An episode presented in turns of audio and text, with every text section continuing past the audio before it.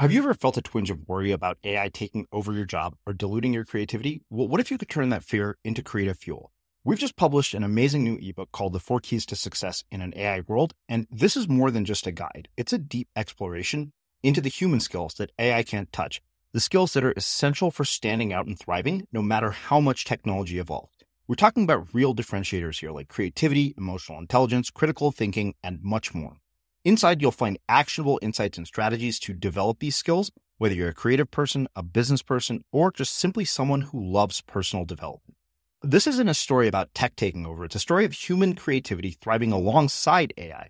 Picture this AI as your creative co pilot, not just as a tool, but a collaborator that enhances your unique human skills. The Four Keys ebook will show you exactly how to do that and view AI in a new way that empowers you instead of overshadows you. Transform your creative potential today. Head over to unmistakablecreative.com slash four keys. Use the number four, K E Y S. That's unmistakablecreative.com slash four keys and download your free copy. Everything important in our life lies far beyond our explanations. When you fall in love, when you're moved by a sunset, when a forest fire suddenly wipes you out, when a virus suddenly forces you to stay at home we can't really explain any of that. And yet it's the main force that's shaping most of our days. And explanations are almost like little boxes we place on this tidal flood that have nothing to do with anything and can't begin to explain the flood or to, to stop it in its flow. So that's the shortcoming of religion, I think, is if it's trying to put a box on eternity or if it's trying to give a reason for something whose only power lies in the fact it exists far beyond the reach of reason. I'm Srini Rao, and this is the Unmistakable Creative Podcast, where you get a window into the stories and insights of the most innovative and creative minds who've started movements, built thriving businesses, written best selling books, and created insanely interesting art. For more, check out our 500 episode archive at unmistakablecreative.com. Pico, welcome to the Unmistakable Creative. Thanks so much for taking the time to join us. I'm really, really happy to be here. Thank you. Oh, it is my pleasure to have you here. Um, you have a new book out, The Half Known Life in Search of Paradise. Um, and I have known about your work for quite some time. I read your other book, The Art of Stillness, and absolutely loved it. Uh, so, you know, having sort of dug into your body of work, I wanted to start by asking what I think is a, a, very sort of relevant question given the nature of your work. And that is what spiritual or religious beliefs were you raised with? And how did those end up impacting the choices that you have made with both your life uh, and your career? Well, I love that question. I'm not, I'm not sure if any of this applies to you, but I was born to Hindu parents. Both my parents are from India. Yep, but likewise. Yeah, I guess that part. Um, but I was born and grew up in England. So all the schools I went to were Anglican. And I've lived for 35 years in deeply Buddhist Japan. I've been traveling with His Holiness Dalai Lama for 48 years. So I've learned a little bit about Buddhism. And then at one point I um, spent four years trying to educate myself on Islam. So I'm a sort of typical global creature insofar as I've never actually given myself entirely to one tradition, but I feel I've been lucky enough to learn from many of them. Mm-hmm. And so in terms of my life now, I go back and forth between always spending the autumn in Japan because I think Buddhism is a great teaching about impermanence and suffering and even death. And the beauty of the Japanese autumn is you have blazing blue skies, 70 degree cloudless skies, even in the middle of November. And all around, um, this festival of reds and golds of the turning leaves, even though the days are getting shorter and darker. So it's a sort of emblem of what they say in Japan that life is about joyful participation in a land of sorrows. How do you make the most of the fact that nothing lasts? And then in the spring, I come back here to California, which I know you know well. Mm-hmm. Uh, and I spend my time often with a group of Benedictine monks in Big Sur. And of course, Big Sur is already this radiant place. And in the Easter time, I'm learning about and light and resurrection and all those things. Um, so I've always been bad about giving myself entirely to a single circle or community. But uh, I've always been glad that uh, I haven't closed off opportunities and that I'm eager to take uh, wisdom from anyone. being raised by Hindu parents in uh, another country, one thing I, I, always wonder is how your parents uh, retained a sense of culture and integrated the culture while also allowing you to experience the culture that you're up in. Because one thing that I have often thought about uh, is about how things get passed on from generation to generation. Like my sister is married to a Bengali guy, but we're from South India. And I keep thinking about their son and what language he's going to speak. And I think to myself, well, if I don't marry an Indian girl, probably the first thing to go will be language. Um, so I wonder, you know, how do you, how did your parents uh, retain and instill cultural traditions, but also allow you to experience your own in the country that you grew up in? Yes, such a good question. And actually, I think I'm very different from many diaspora Indians, as it were, uh, insofar as my parents were theosophists. So although they were born into Hinduism, theosophy is about steeping oneself in all the traditions of the world. And beyond that, they were both philosophers.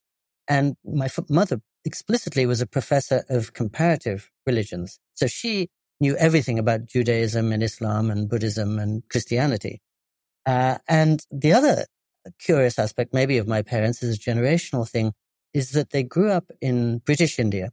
So my father, as you know, came from South India, my mother from North India.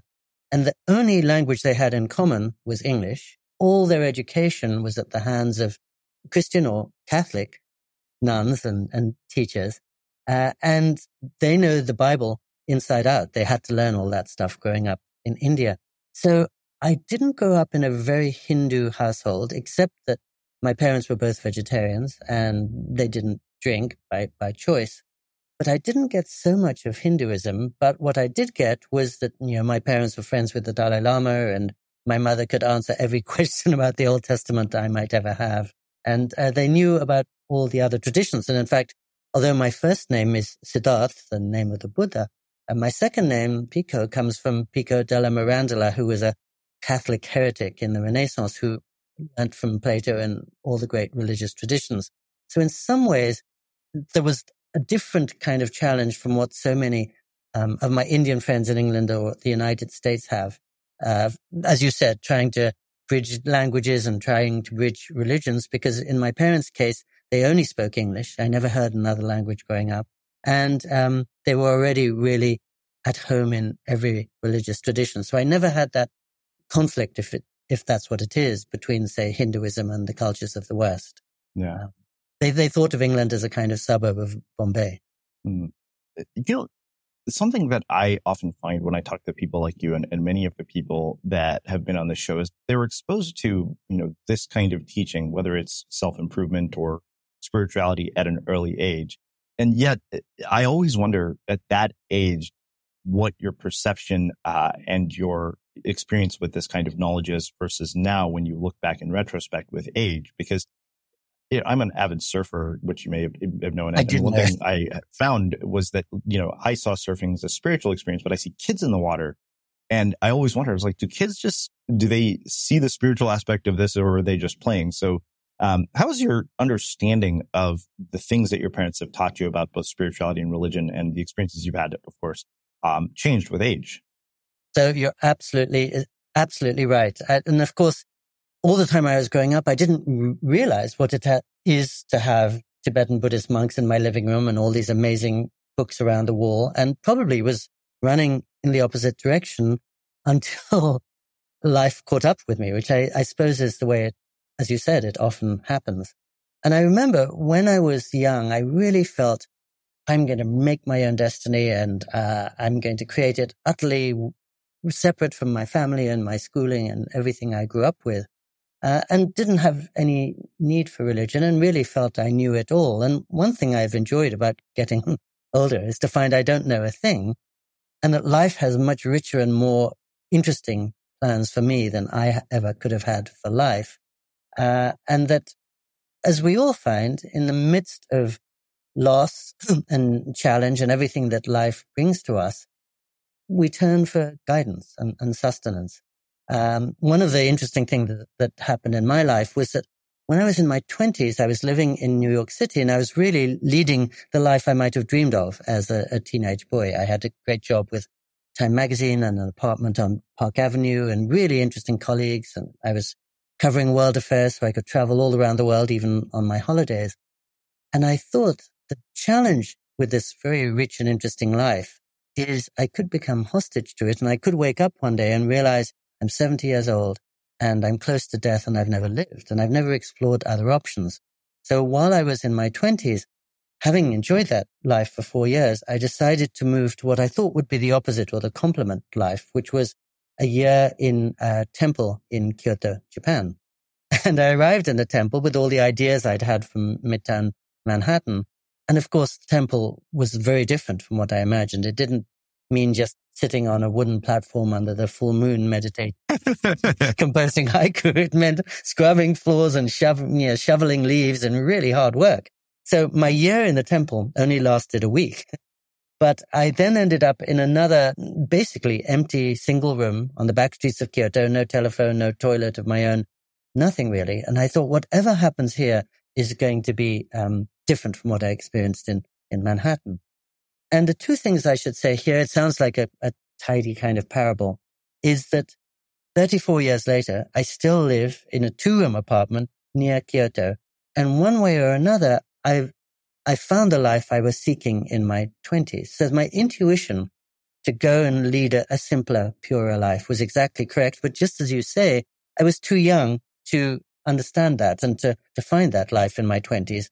I made the first move to come to Kyoto. I left the temple and now my life is probably as monastic as the life uh, I had imagined then, even though I have a wonderful Japanese wife in the same room. The other thing that was interesting was after seeking out wisdom on the furthest corners of the earth, everywhere from Kyoto to uh, Tibet, I came back uh, to my family home here in California. The house burnt down and I lost every last thing I had in the world in a forest fire. And so for many months, I was sleeping on a friend's floor.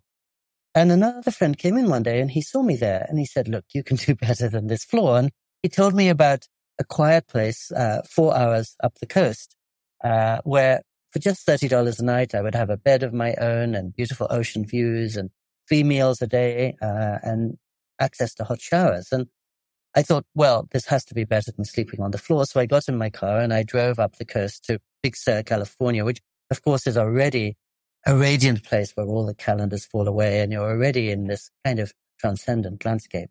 And I went into this uh, Benedictine monastery and it was the last place I wanted to go because I'd had 15 years of Anglican schooling where we had to go to uh, chapel every morning and chapel every evening. I'd had all the hymns and uh, crosses I ever could want in a lifetime. So it was not the place I would naturally go to. But as soon as I stepped into that silence, all my anxieties all myself fell away. And so now I've been going back to that place. I've stayed there more than a hundred times over the last 32 years. And I'm always amused in retrospect how I went to the other side of the world in the hope of staying in a monastery in Kyoto, Japan. I lasted a week. I ended up living almost as much as I can in Japan, but I found a monastery of my dreams just up the road in California in, again, uh, a Catholic context from the tradition that I thought I was running away from. So again, it was a reminder that life has better plans for us than we have for it. Mom deserves the best, and there's no better place to shop for Mother's Day than Whole Foods Market. They're your destination for unbeatable savings, from premium gifts to show-stopping flowers and irresistible desserts. Start by saving 33% with Prime on all body care and candles. Then get a 15-stem bunch of tulips for just $9.99 each with Prime. Round out Mom's menu with festive rosé, irresistible berry chantilly cake, and more special treats. Come celebrate Mother's Day at Whole Foods Market. Hold up. What was that? Boring. No flavor. That was as bad as those leftovers you ate all week. Keke Palmer here, and it's time to say hello to something fresh and guilt-free. Hello Fresh. Jazz up dinner with pecan-crusted chicken or garlic butter shrimp scampi. Now that's music to my mouth. Hello Fresh. Let's get this dinner party started. Discover all the delicious possibilities at hellofresh.com. Since 2013, Bombas has donated over 100 million socks, underwear, and t shirts to those facing homelessness If we counted those on air, this ad would last over 1,157 days. But if we counted the time it takes to make a donation possible, it would take just a few clicks. Because every time you make a purchase, Bombas donates an item to someone who needs it. Go to bombas.com slash ACAST and use code ACAST for 20% off your first purchase. That's bombas.com slash ACAST, code ACAST. Cool fact a crocodile can't stick out its tongue. Also, you can get health insurance for a month or just under a year in some states. United Healthcare short term insurance plans, underwritten by Golden Rule Insurance Company, offer flexible, budget friendly coverage for you. Learn more at uh1.com. There's never been a faster or easier way to start your weight loss journey than with PlushCare. PlushCare accepts most insurance plans and gives you online access to board-certified physicians who can prescribe FDA-approved weight loss medications like Wegovy and Zepbound for those who qualify. Take charge of your health and speak with a board-certified physician about a weight loss plan that's right for you. Get started today at plushcare.com slash weight loss. That's plushcare.com slash weight loss. plushcare.com slash weight loss. As creators, we're always on the move. Whether it's a live podcast event, a pop up shop, or a workshop, we're constantly interacting with community, and that's where Tap to Pay on iPhone and Stripe comes in. Imagine this you're at a live event, a listener loves your merch, or a participant wants to sign up for your course on the spot. With Tap to Pay on iPhone and Stripe, you can accept their payments right there and then, right from your iPhone, so there's no extra hardware or no delays. Total game changer. It's not just for creators, any business owner can do this. It's about making transactions smoother and much more personal, growing your business in your way. We've been using Stripe for our products and courses for a long time, and now with Tap to Pay on iPhone, you can take your business to the next level too. So visit stripe.com slash tap iPhone to learn more. Remember, folks, with Tap to Pay on iPhone and Stripe, your business is always at your fingertips. Yeah, is you know that that that quote the what you just said, life has better plans for us than, uh, you know, we have for it really struck me because I, I think that, and maybe this is a very Western thing, but you know, from an early age, you know, we start asking kids, what do you want to be when you grow up? And we start making plans. And uh, to your point, those things never turn out the way we think they will. Uh, if there's anything that I've learned from the life I've lived, it's turned out nothing like I thought it would. And in many ways, that's been a blessing. But what is it about human beings that makes them want to try to control what is inherently uncontrollable, particularly when it comes to making plans for the life. Like we sit down at the beginning of the new year, we set all these goals, we, you know, we write in all these journals, uh, we sign up for workshops, and yet there's this sort of serendipity that happens and we resist that so much. Yeah, no, um, I think it's, it's in the nature. It's, it makes sense for every human being when young to chart out a course. And when young, we do assume we're in control and that things can go very much uh, the way we want them to be. And that's, I think, not a terrible thing. I remember, you know, I grew up in the age before GPSs. So any day, if I wanted to go to the airport, I'd get out a map and I'd work out exactly which roads to take to get to the airport. And almost certainly I would get lost. But the illusion of control and the illusion of knowledge and the thought I imagined I had a sense of how to get to the airport actually helped me then compared with if I were just starting blind. It's just like as a writer, I will often make a plan and I will often make an outline for a book, even though deep inside me, I hope and I'm confident that as soon as I begin doing it, the outline will be overturned and the book will take on a life of its own and our lives take on a life of their own, as it were. So I don't think there's anything inherently bad about uh, wanting to make a plan. But as you said, the older one gets, the more one sees that uh, one's, one's plans are secondary to, um, to the way that life is going to work out. You know, in my recent book that you mentioned, The Half Learned Life, I have a lot about driving around different countries, whether it's Iran or Sri Lanka or North Korea. And in almost every chapter, I'm in the passenger seat. And that's not an accidental detail because I realize I'm in the passenger seat in life. When I was 20, I was convinced I was in the driver's seat and I could map out the trajectory of my life. And now I realize I'm at the mercy of forest fires and uh, viruses, and also, as you were suggesting, wonderful, unexpected surprises. And so I'm happy really to give myself over to life uh, more and more, uh, knowing that whatever hmm. it comes up with will uh, will interestingly challenge me.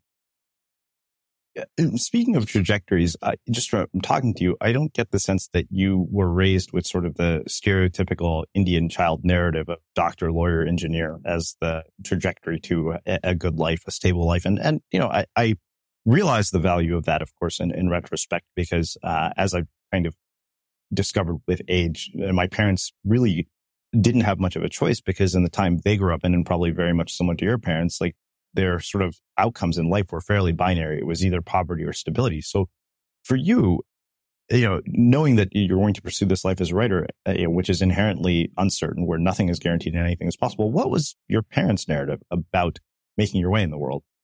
Well, I'm really grateful uh, to my parents because they share, I think, the characteristic of many Indian and perhaps Asian parents.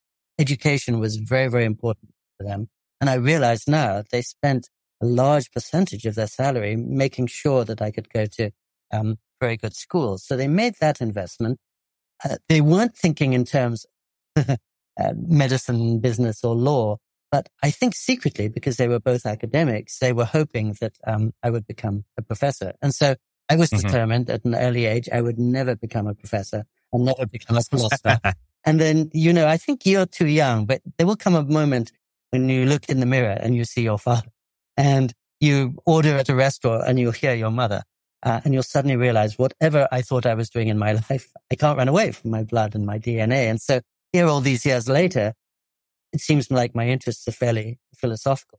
Um, I was a professor for three months a couple of years ago, and probably I've, I've become exactly the person my parents would, would hope for, but through a very zigzagging course. But I'm, so they, they were never concerned about material wealth. But I think they were very concerned mm-hmm. with inner wealth, which already is a nice thing to be the beneficiary of. Yeah. No, it, it's funny you say that because my dad is a professor and, uh, in a lot of ways, I realize what do I do when I speak to audiences, when I, I do the show? And to some degree, I'm a teacher. Yes. Yes. Same thing. Exactly. Yeah. I love that. Yeah. So you had mentioned sort of not belonging to any one religion and kind of, um, you know, steeping yourself in, in multiple traditions. Um, I had, uh, Gregory Roberts, the guy who wrote Shantaram here, and I was asking him about the difference between religion and spirituality. And the thing that struck me so much about what he said was that religion has bankers and lawyers, spirituality doesn't. And, and so in a lot of ways, I, I wonder, you know, you've been exposed to all these traditions, yet at the same time, so many sources of conflict in the world are often the byproduct of religion. You know, for example, in India and Pakistan, like Kashmir, which I know you wrote about in the book. So a couple of questions come from this. Um, one, why is that? You know, why do we have these sort of sources of conflict as a byproduct of religion? Uh, two, what do we do about it? And three, um, what are the commonalities that you have found between each of these traditions that you have, um, you know, steeped yourself in? Yeah, I, I, think I'll probably concentrate on the first two of those three questions. And as you know, yeah. I almost conclude my book um, with a line from the very wise Franciscan uh, Father Richard Rohr, who says, as a priest, he says, remember the point of life is not to be spiritual, it's to be human. And as you know, and as I said before, I've, I've spent 48 years regularly talking and traveling with His Holiness the Dalai Lama. And I'm always impressed at many things about him, but one of them is that he's one of the most revered religious presences on the planet. And yet, um, he brought out a book a few years ago called Beyond Religion. And as everybody knows, he always stresses science. And the word that he emphasizes over and over again is secular, precisely because, as you said, he's had a front seat view on all the ways in which religion can tear us up and can divide us, even though each religion hopes to bring us together. And I think he knows that really what brings us together is our human experience, our human hearts, something that lies beyond doctrine and text and the explanations religion gives for the world. And that's why I think the Dalai Lama, in some ways, he speaks to his own community as a religious leader, but he's really speaking to the rest of the world as a human being. And he's always stressing that he has the same sorrows and worries and uh, irritations sometimes as all the rest of us. And I think one of the beautiful things about the Dalai Lama is, for example, he did a delivered a long series of lectures on the Christian Gospels to a Christian community, and tears came to his eyes when he was describing some of the parables of Jesus. He's called himself a, a defender of Islam. He turns to rabbis for uh, guidance about how to sustain a culture outside its original territory. Um, so uh, yeah, I spend a lot of time going to Jerusalem, for example, and it dramatizes exactly what you are saying. Because on the one hand, the great city of faith is a city of conflict, not just between the three great monotheisms, Islam, Christianity, and Judaism, actually within them, because, you know, the Sunni Muslims are at odds often with the Shia Muslims and the ultra Orthodox Jews are angry with their secular brothers. And when you go to one of the holiest places in Christendom, the Church of the Holy Sepulchre, there are six Christian orders sharing the same space, sleeping under the same roof. And if one of them steps an inch over the other's territory, they start hitting each other with brooms. So it's a perfect reflection of what I think we see, as you said, in Kashmir and everywhere, especially right now in the world, which mm. is more connected than ever before and more divided than ever before, which is the problem with religion is the problem with any ideology, which is, I think my way is the only way. And, uh, I think I know better or I know different from, than you. Uh, and that religion can so easily become a matter of dividing us into us versus them, rather into what His Holiness the Dalai Lama calls big. And yet the other, and yet none of us wants to be without the world of spirit and an inner life. And so I, who's not a Christian or Jew or a Muslim, when I go to Jerusalem, I'm moved almost to tears by something in that place which has deep charisma, as people have. And there's a magnetism about Jerusalem that has me every morning in the pre-dawn dark walking to the Church of the Holy Sepulchre, even though I'm not a Christian, and sitting in one little rocky chapel in one side in front of a guttery candle and feeling just deeply moved and cleansed by it in ways I can't begin to explain.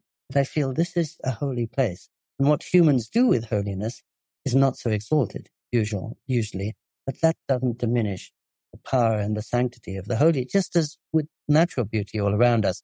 Humans often make a great mess of nature, but nonetheless, nature takes us out of ourselves and moves us in very mysterious ways.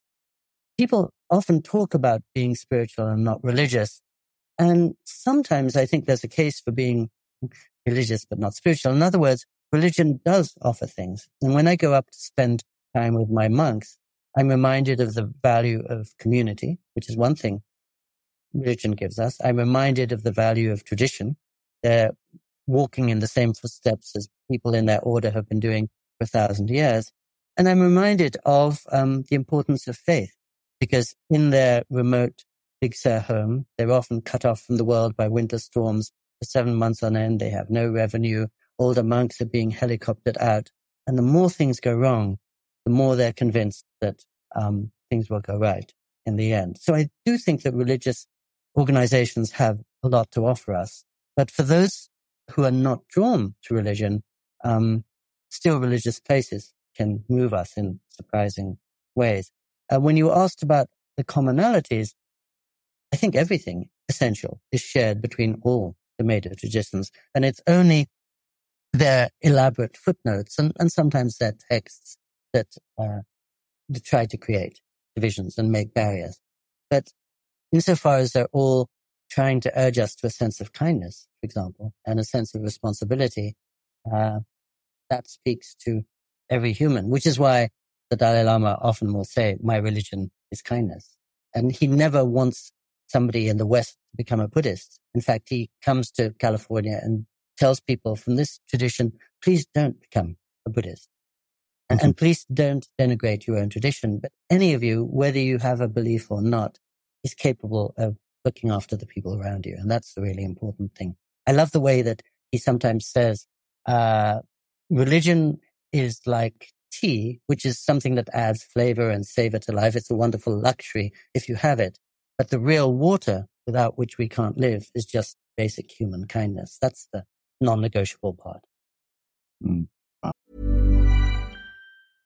Ready to pop the question? The jewelers at BlueNile.com have got sparkle down to a science with beautiful lab grown diamonds worthy of your most brilliant moments. Their lab grown diamonds are independently graded and guaranteed identical to natural diamonds, and they're ready to ship to your door. Go to Bluenile.com and use promo code LISTEN to get $50 off your purchase of $500 or more. That's code LISTEN at Bluenile.com for $50 off. Bluenile.com code LISTEN. Since 2013, Bombas has donated over 100 million socks, underwear, and t shirts to those facing homelessness. If we counted those on air, this ad would last over 1,157 days. But if we counted the time it takes to make a donation possible, it would take just a few clicks. Because every time you make a purchase, Bombas donates an item to someone who needs it. Go to bombas.com slash ACAST and use code ACAST for 20% off your first purchase. That's bombas.com slash ACAST, code ACAST. Hold up. What was that? Boring. No flavor. That was as bad as those leftovers you ate all week. Keke Palmer here, and it's time to say hello to something fresh and guilt-free. Hello Fresh. Jazz up dinner with pecan-crusted chicken or garlic butter shrimp scampi. Now that's music to my mouth. Hello Fresh. Let's get this dinner party started. Discover all the delicious possibilities at hellofresh.com. Here's a cool fact a crocodile can't stick out its tongue.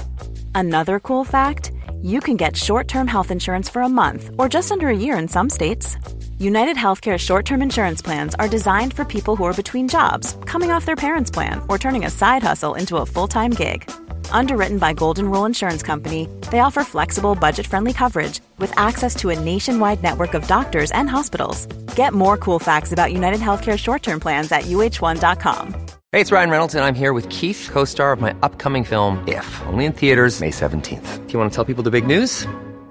All right, I'll do. Sign up now and you'll get unlimited for $15 a month in six months of Paramount Plus Essential Plan on us. Mintmobile.com slash switch. Upfront payment of $45 equivalent to $15 per month. Unlimited over 40 gigabytes per month. Face lower speeds. Videos at 480p. Active Mint customers by 531.24 get six months of Paramount Plus Essential Plan. Auto renews after six months. Offer ends May 31st, 2024. Separate Paramount Plus registration required. Terms and conditions apply if rated PG. As creators, we're always on the move. Whether it's a live podcast event, a pop up shop, or a workshop, we're constantly interacting with community, and that's where Tap to Pay on iPhone and Stripe comes in. Imagine this you're at a live event, a listener loves your merch, or a participant wants to sign up for your course on the spot. With Tap to Pay on iPhone and Stripe, you can accept their payments right there and then, right from your iPhone, so there's no extra hardware or no delays. Total game changer. It's not just for creators, any business owner can do this. It's about making transactions smoother and much more personal, growing your business in your way. We've been using Stripe for our products and courses for a long time, and now with Tap to Pay on iPhone, you can take your business to the next level too. So visit stripe.com slash tap iPhone to learn more. Remember, folks, with Tap to Pay on iPhone and Stripe, your business is always at your fingertips. Yeah, yeah, it makes me wonder so many things uh, about this. Like, you know, despite that, you have somebody like the Dalai Lama, you know, talking about you know his religion is kindness. Yet, you know, we have war, we have conflict um, over religion often. And is there any solution to this? Like, why is it that the rest of the world doesn't think like this? And I think the the the thing that struck me most uh, about the section on Jerusalem was when you mentioned the sign that says "No explanations inside the church, please." Thank you, thank you. That's the central uh, sentence in that chapter and in the entire book, um, and that's why I called that book "The Half Known Life," because again, the older I've, when I was young, I assumed I could explain everything or find an answer to everything, and again, the older I've gotten, the more I see everything important in our life lies far beyond our explanations. When you fall in love, when you're moved by a sunset, when a forest fire suddenly wipes you out, when a virus suddenly forces you to stay at home, we can't really explain any of that. And yet it's, it's what the main force that's shaping most of our days. And explanations are almost like little boxes we play, we place on this tidal flood that have nothing to do with anything and can't begin to explain the flood or to, to stop it in its flow. So that's, uh, yes, that's the, the shortcoming of religion, I think, is if it's trying to put a box on eternity or if it's trying to give a reason for something whose only power lies in the fact it exists far beyond the reach of uh, reason. So you're absolutely right. And in terms of the divisions of the world, my thoughts, especially in this book, is our only hope is to realize we don't know very much, that we're not in the right, and that therefore we have to learn from almost everybody. And the Dalai Lama, whom many people would see as a great figure of wisdom, he travels the world as a student, not a teacher. And I know because I'm by his side for every minute of the eight hours of his working day, uh, year after year after year. And he'll will come down in the elevator to a crowded lobby, and a lot of people are there because they've heard the Dalai Lama is in town, and they're all pressing around him to get blessings or uh, advice or just to touch his hand. And a little six-year-old boy will come up to him with an offering, and and tell him something, and the Dalai Lama will listen to that six-year-old boy as if he's listening to a Buddha. And of course, not caring whether that boy is, is, is Christian or Muslim or, or nothing at all. And that's why the other central figure in this book for me is the Cistercian monk, uh, Thomas Merton, who, in, who spent 27 years in his uh, monastery, Gethsemani, in Kentucky. And then finally he got a chance to go to Asia and he had three wonderful conversations with the Dalai Lama and the Buddhist monk and the Catholic monk instantly recognized one another as brothers and shared techniques about meditation and everything else the way an NFL player meeting another NFL player would do. And then uh, Merton went to Sri Lanka and he had his great moment of realization in front of two Buddha, Buddhist statues. And the Catholic monk for 27 years felt he'd come to all his, all the understanding he needed in front of two Buddhist statues. And then he died four days later. But in both cases, these are people who don't believe that they know everything or that their way is the only way. And I think one of the reasons why the, the world is ever more divided now is that it's so easy to surround ourselves with people who think like us and feel like us and maybe who look like us and, and to form tribes, uh, which don't want to have anything to do with the rest of the world. And, uh, I think the only solution is, uh, understand that the person on the other side of the street or of the fence knows at least as much as you. Yeah. You know, there's something that I was just contemplating yesterday as I was journaling, and it's this idea of what uh, I, I, don't remember who came up with the phrase "the unexamined life." Um, you may probably because you might have read more books about this kind of stuff than I have. Um, but then I remember thinking, okay, we have an unexamined life and then you have an overexamined life. And I, my conclusion was that the unexamined life leads to a lack of self-awareness, but the over examined life leads to an abundance of anxiety, which I think is very common in sort of personal development circles and, you know, people who are looking for self improvement. We often turn outward for answers. Uh, as opposed to inward until we hit a point of diminishing returns, but we don't even recognize that we have reached that point of diminishing returns. Why do you think that is? Well, I love that phrase, the over-examined life. Uh, and I absolutely agree with you. I remember when the pandemic broke out, my friend who is the prior of this Benedictine monastery in Big Sur sent round a message to everybody. And he just said, um, remember, the best cure for anxiety is taking care of others. Uh, in other words, don't, in this instance, don't live in your head. Don't dwell on many things you have to be anxious about. Reach out to somebody else because that person is in need. And again, these are all cliches, but they're cliches because they're true. When you were asking before about what, what cuts across our divisions, when we're walking down the street and we some, see somebody fall on the sidewalk, many of us will reach out to help her. And we're not asking if she's, if she's Jewish or Muslim or Christian or, or Buddhist.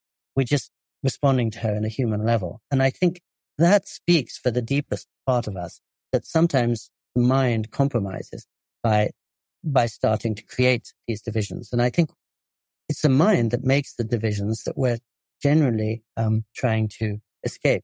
So I think the over-examined life, as you say, is um, is really what uh, I want to get away from. Again, during the pandemic, the Dalai Lama was saying, as he always does, difficulty is non-negotiable. You know, from the Buddhist point of view, all of us suffer if we're lucky, um, old age, and all of us suffer sickness and every one of us suffers death. So given all that, that suffering is the basis of life, let's not compound the suffering with our thinking. And he always points out that suffering is not the same as unhappiness. That, for example, the difficulty in uh, the financial losses, the anxiety of the pandemic, everybody on the planet was engaging with that. But some people during the pandemic were seeing that even as it was making things impossible, it was making, making things possible. Even as it was closing many doors, it was opening doors. And I think most people, by living differently during the pandemic, began to think differently. And now they're making lives much closer to the ones they, they always had. So it's, um, it's a long way of saying I absolutely agree with you that our inner resources are the only ones that we have to turn to. That when suddenly a loved one is in the ICU, uh, all the books you've read, all the money you've earned, the resume you've accumulated, none of that's really going to help. The only thing yeah. that will help the person in the bed and yourself is whatever inner savings account, um, inner resources you've developed. But at the same time, I don't think those are resources of the mind and of examination or of explanation. And I do think they have to do much more with, of course, the soul or spirit or those indefinable things that you gradually cultivate, often just through experience and sometimes suffering and sometimes through understanding that an argument with reality is one you'll always lose. In other words, mm-hmm. during the pandemic, not being angry that things aren't turning out the way you wanted, but to be reminded to be humble. This is, you know, most things in life are not going to turn out the way we wanted, but that doesn't mean that life is unfair or difficult. And it was interesting for me because going back and forth uh, all the way through the pandemic, I was going every few weeks flying back and forth between here in California and Japan. So this very young culture and a very old culture. And throughout the pandemic, Japan really was living exactly as normal. All the kids were going to school, trains were crowded, everybody was masked and is still masked to this day. And I think it was because that's an old culture that for 1400 years has been dealing with viruses and earthquakes and fires and plagues. And, and they know that that's the nature of life. So they weren't surprised when a new obstacle came along and, and they calmly dealt with it. And the Japanese government said this is a state of emergency, but at the same time, life continued as normal, as if life is always a state of emergency. But there was no, none of my friends there seemed disrupted or upset about the pandemic. And then I would fly into LAX and I would encounter mm. great panic and rage and anxiety. And uh, so it was a very strong reminder, both on a cultural level and on an individual level, that life is always going to throw us challenges. And as you said perfectly, the only resources we have are inner ones, but they yeah. don't have to do with the examination. You know, it, it, you mentioned sort of a loved one in the ICU, and, and you know, I've had uh, the opportunity to talk to a lot of people like yourself, people who've lost parents, and, and one thing I have always realized from talking to these people, reading all these books, is that you know something as painful as losing a parent, no book will help me ever understand that until I experience it. And I remember somebody who was looking at translating our content to another language had heard a couple of episodes and she said, you must be the most self-actualized person in the world. I was like, that's hilarious. Uh, the reason I do this work is because I'm probably the least self-actualized person in the world. um, but you know, speaking of escaping reality, you say in the book that our one task is to make friends with reality. I could imagine them whispering, which is to say with impermanence and suffering and death the unrest you feel will always have more to do with you than with what's around you. And then you go on to say, the notion of external paradise is one of the main illusions and projections we have to sweep aside as we might a sand mandala. And it made me wonder, one, you know, speaking of loss, you had this moment in your life where a fire, you know, takes away everything. And I, I've heard two sort of versions of this story. One is basically that you're suddenly free of all the things that you own. And so now you're truly free. But of course, you've also lost things that you can never regain. For example, things like photographs, right? Which can never be, you know, retaken. Like I, I remember losing a camera once, uh, or I lost a SIM card. And I remember telling my friend, I was like, I don't care if we lose the camera or the SIM card. What I care is that I lost the pictures because those I can't get back. Yes. So I think in my case, uh, it was much more difficult for my parents when we lost the family home because they were in their 60s. And especially for my mother, as you say, losing every trace of her past, every photograph, every memento, every letter she'd received from my father was devastating. And I don't think at the age of 60, it was easy for her to recover. For me, in my early 30s, then, it was much more the possible liberation that you mentioned, that suddenly I've been given a blank sheet and I can start afresh and create my life much more along lines that I'd always had. As you said, um, when it came to replacing my things, I realized I didn't need 90% of the, the books and uh, clothes and furniture I'd accumulated. Uh, I'd lost all my notes and my next three potential books were gone. But I realized now I'm, I'll have to write without notes, which is much deeper. I'll have to write from my heart, from memory, from imagination. Uh, I lacked a physical home, uh, but of course, my true home, which is my my mother, my wife to be, the books I love, the songs that go through my head. I hadn't lost all of that, but also losing the physical home in California made me think, well, the place where I really feel at home is Japan. And so actually, in the absence of a house here in California, why don't I move to a two room apartment in Japan? So in so many ways, the forest fire woke me up and, and did in fact allow me to live the way I'd always told myself uh, to live. And I loved what you said about books because really books can't teach you about anything. They can't teach you about dealing with loss and grief, as you were saying. They can't teach you about parenting. They can't teach you about falling in love. Uh, they can't teach you really about finding an, an answer to a deep question, which is hence, please, no explanations in the church. The church can speak to us, but the explanations don't.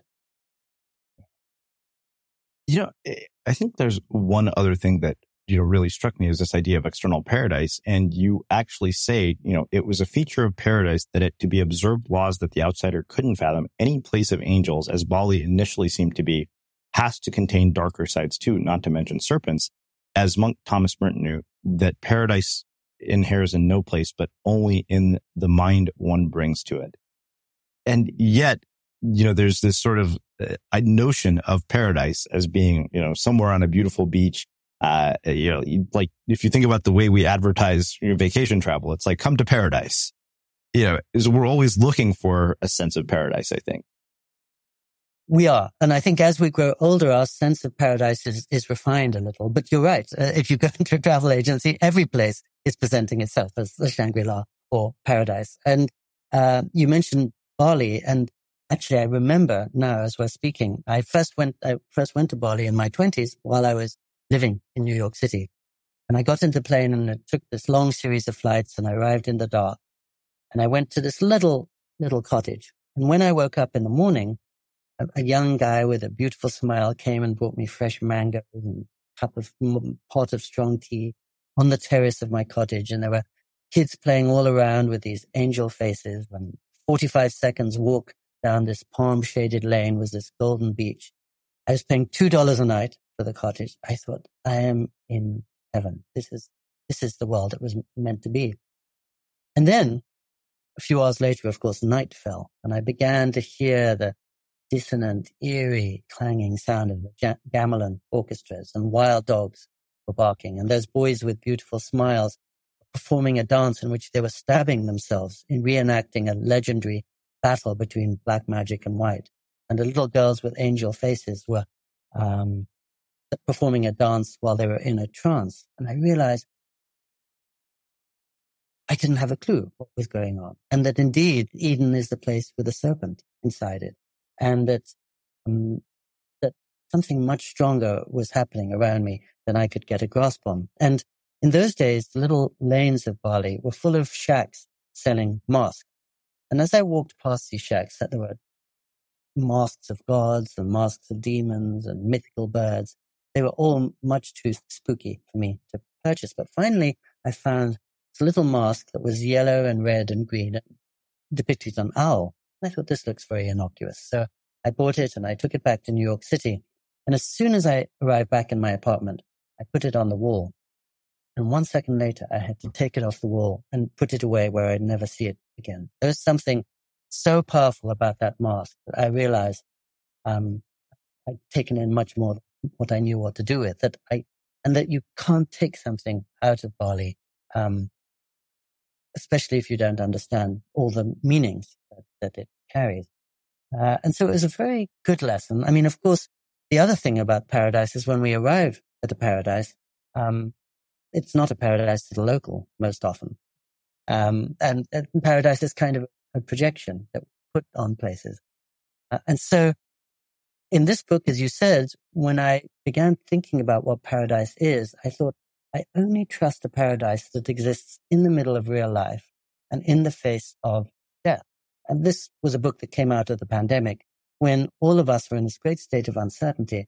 And I was thinking, how can I find calm and contentment when life is going to bring us so many challenges and when we never know what's going to happen tomorrow or uh, even tonight?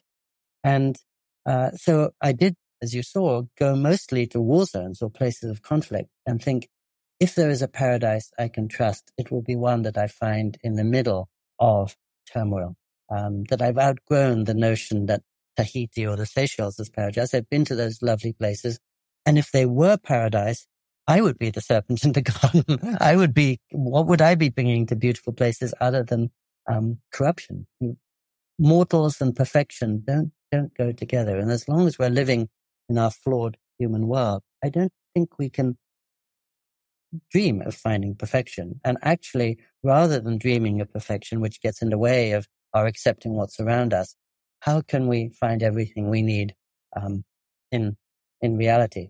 Where I live in in Japan, you step into a temple in Kyoto, often written on the ground at the entrance is the simple slogan, look beneath your feet. In other words, this is, this is the, the best paradise you're going to find right here, right now. And dreaming of other places is only going to keep you away from appreciating what's here. The other thing that you find in the Kyoto temples is there's one temple very famous for a rock garden with 15 rocks and you can't see all of them from the same, from any single angle. So for three centuries, people have been trying to figure out what it means. But just around the corner from that garden is a little stone water basin. And there's one Japanese character on all four sides and a hole in the middle. And if you put those four characters together with the hole, it, it reads, what I have is all I need. In other words, the way to exile yourself from paradise is wishing things were otherwise or saying, if only I had a, a, Mercedes or if only I had this new iPhone 17, my life would be better. Um, actually, what you have right now is, is the paradise you need to discover. Wow. It's, it's funny when you mentioned the idea of, you know, it's not paradise to a local. I lived in Costa Rica for six months and, you know, like most people, I thought it would be paradise. And I realized that I had a much better time when I went there for vacation three years later than I did when I was living there because when I was living there, it felt like anything but paradise. Everything took forever. Uh, yeah, there's no sense of urgency. I remember going into a cell phone store. The girl sells me a cell phone. And after she finishes the entire transaction, she says, Oh, we don't have any SIM cards. I'm like, you sell cell phones. How do you not have SIM cards? She's like, well, my boss forgot to order some. And then, you know, our local restaurant says well, we're out of rice. I'm like, rice is one of your main staples. How are you out of rice? That would be like going to an Indian restaurant and having them say they're out of rice. They're like, oh, the guy who brings the rice didn't show up today. I was like, oh my God, this is anything but paradise. Um, well, perfect, perfect example. And the other thing I, I wouldn't be surprised if you found was that when you turn to the Costa Ricans, they say, oh yeah, we know what paradise is. It's Santa Monica or it's New York. And where things work well and there's always rice in the restaurants and they would they would have some justification for saying that. Yeah. Well you know there's one thing and this is probably my favorite line in the entire book. You say in this vision of an afterlife the fact of things passing was not a cause for grief so much as a summons to attention all the light or beauty we could find we had to find right now the fact that nothing lasts is the reason why everything matters uh, and i just loved that last line so much it you know can you uh, expand on what you mean by that? Well, again, Srini, I mean, thank you. I, I, you now that's the other most important line in the book, apart from the explanations one. And in fact, uh, my agent had wanted me to title the book, uh, "The Fact That Nothing Lasts Is the Reason That Everything Matters," because she said this is exactly what the whole thing is about. Um, so thank you again for picking out exactly the heart of it. And it's so nice of you to read these sentences because in some cases I've forgotten I wrote them, but I can relate. I, I, I still agree with them amazingly. Um, so again, I was writing this during the pandemic, staying with my mother, who was 88 years old and entering the last few months of her life. And as I was sitting with my mother was her only child and she was growing close to death, I was still trying to think, you know, how can we find everything we need in the midst of this difficulty? And one of the beauties of the pandemic for me was it was the season of taking nothing for granted. And it was easy to be agitated. And of course, everybody was anxious.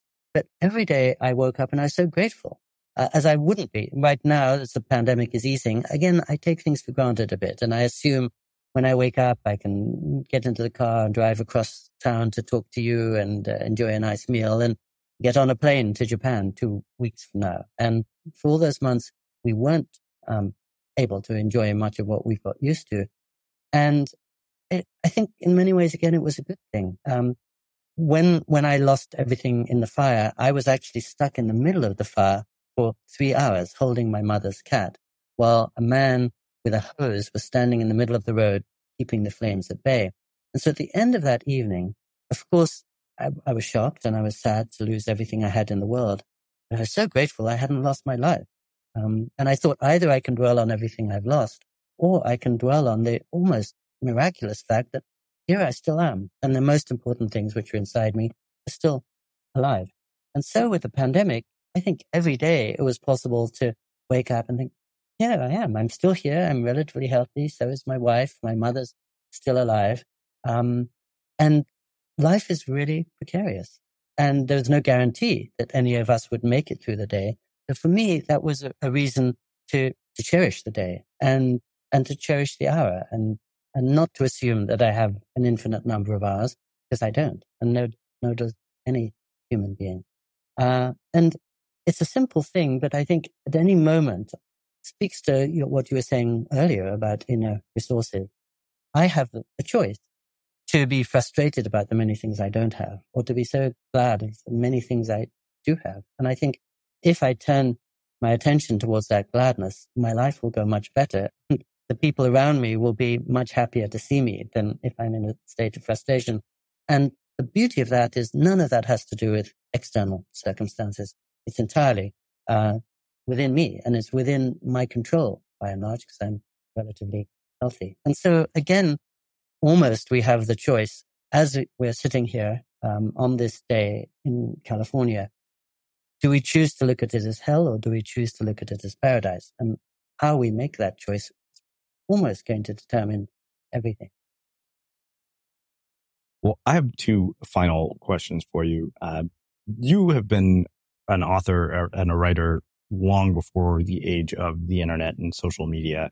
And, you know, I, I think it, it's apparent in the way you write because I think there's depth, uh, to the way that you both speak and write that I don't see as very common uh, in the modern world. And so I wonder, you know, as a writer, like what have you noticed about how sort of the profession has changed with the internet, or better and worse? Well, it's changed, of course, as everything has very dramatically. And I think my mandate to myself is that writing has to claim the inner world. It has to find those parts of experience and feeling that a camera or multimedia device can't catch better. I remember when I began writing about, let's say, Cuba or Tibet in the 1980s, I thought none of my friends is likely to go to these places. None of them could even see live images of them. I went and gathered all the sights and sounds and smells of those places to bring back to people who would never see Cuba or Tibet. Now, every single reader of one of my books can see online or on her TV screen more of Cuba or Tibet than I could ever see. So if I go to those places, I have to into memory and silence and, and inwardness and all those things that she couldn't get on the screen. And the other part of it, which you perfectly single out, is attention span. And of course, we're living in a world in which every minute is cut into a thousand bytes now, or texts or tweets or whatever it is. And so I try very hard, just as you intuited, to stretch the attention span because I feel we're only as happy as we are absorbed. In other words, I would much rather have one three hour conversation with a friend than 63 minute conversations around a water cooler. I'm most happy when I completely lose myself in a, in a film or in a concert or in an intimate moment with somebody. That's when I am freed of myself and, and I have my greatest moments. And, and so I actually think these quick fixes don't really satisfy us, of course, any more than junk food does. And at, at some level, what we're craving, to use the words that you employed, were, is depth or continuity or attention. And so I'm, I work very hard, um, to try to envelop the reader and not to entertain or divert her so much, but even through long sentences, stretch her attention span because I think at some level, that's what she really wants. She wants to be engaged in a deep conversation. And that's exactly why through a podcast such as this, that people love podcasts because they can hear humans talk for a long time uh, with great attention. And um, as, as, as you said before we came on air, neither of us can see each other now because if we had our, our cameras on, we would be distracted. But as it is, it's just listening to the voices for a long time. And I think that's the richest luxury that life has to offer. Wow. Beautiful. Well, I have one final question for you, which is how we finish all of our interviews at Unmistakable Creative. What do you think it is that makes somebody or something unmistakable? I think every uh, this is probably the worst answer. I think everybody is unmistakable. And there's no question that everyone is unique. And again, I would say no explanations, please, in the church. It doesn't matter where it comes from. But if you and I and everybody who listens to this conversation were to walk to Times Square or Big Sur or the Taj Mahal tomorrow, every one of us would be different. And that's the way it should be because of our experience, our passions, our, our blood. So everybody is unmistakable. And the only mistake is to assume you're, you're not special or not unique or like everybody else. Because we have so much in common that we will never be um, entirely alike.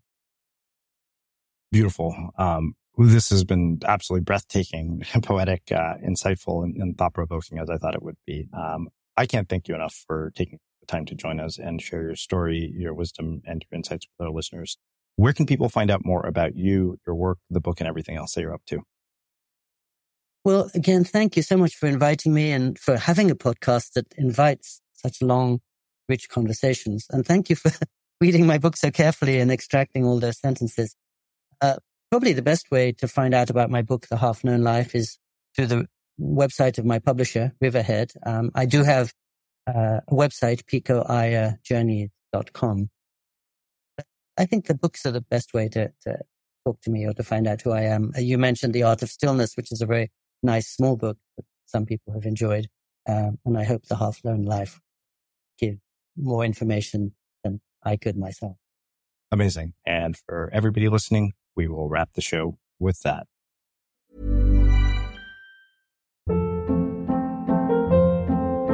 Hold up. What was that? Boring. No flavor. That was as bad as those leftovers you ate all week. Keke Palmer here, and it's time to say hello to something fresh and guilt-free. Hello Fresh. Jazz up dinner with pecan-crusted chicken or garlic butter shrimp scampi. Now that's music to my mouth. Hello Fresh. Let's get this dinner party started. Discover all the delicious possibilities at hellofresh.com. Mom deserves the best, and there's no better place to shop for Mother's Day than Whole Foods Market. They're your destination for unbeatable savings, from premium gifts to show-stopping flowers and irresistible desserts. Start by saving 33% with Prime on all body care and candles. Then get a 15-stem bunch of tulips for just $9.99 each with Prime. Round out Mom's menu with festive rosé, irresistible berry chantilly cake, and more special treats. Come celebrate Mother's Day at Whole Foods Market. Planning for your next trip? Elevate your travel style with Quince. Quince has all the jet setting essentials you'll want for your next getaway, like European linen, premium luggage options, buttery soft Italian leather bags, and so much more. And is all priced at 50 to 80% less than similar brands. Plus, Quince only works with factories that use safe and ethical manufacturing practices. Pack your bags with high-quality essentials you'll be wearing for vacations to come with Quince. Go to quince.com slash pack for free shipping and 365-day returns. Imagine the softest sheets you've ever felt. Now imagine them getting even softer over time. That's what you'll feel with Bowl and Branch's organic cotton sheets. In a recent customer survey, 96% replied that Bowl and Branch sheets get softer with every wash. Start getting your best night's sleep in these sheets that get softer and softer for years to come. Try their sheets with a 30-night guarantee. Plus, get 15% off your first order at bowlandbranch.com. Code BUTTERY. Exclusions apply. See site for details. Have you ever felt a twinge of worry about AI taking over your job or diluting your creativity? Well, what if you could turn that fear into creative fuel? We've just published an amazing new ebook called The Four Keys to Success in an AI World. And this is more than just a guide, it's a deep exploration into the human skills that AI can't touch, the skills that are essential for standing out and thriving, no matter how much technology evolves. We're talking about real differentiators here like creativity, emotional intelligence, critical thinking, and much more. Inside, you'll find actionable insights and strategies to develop these skills, whether you're a creative person, a business person, or just simply someone who loves personal development. This isn't a story about tech taking over. It's a story of human creativity thriving alongside AI. Picture this AI as your creative co pilot, not just as a tool, but a collaborator that enhances your unique human skills. The Four Keys ebook will show you exactly how to do that and view AI in a new way that empowers you instead of overshadows you. Transform your creative potential today. Head over to unmistakablecreative.com slash four keys. Use the number four, K E Y S. That's unmistakablecreative.com slash four keys and download your free copy.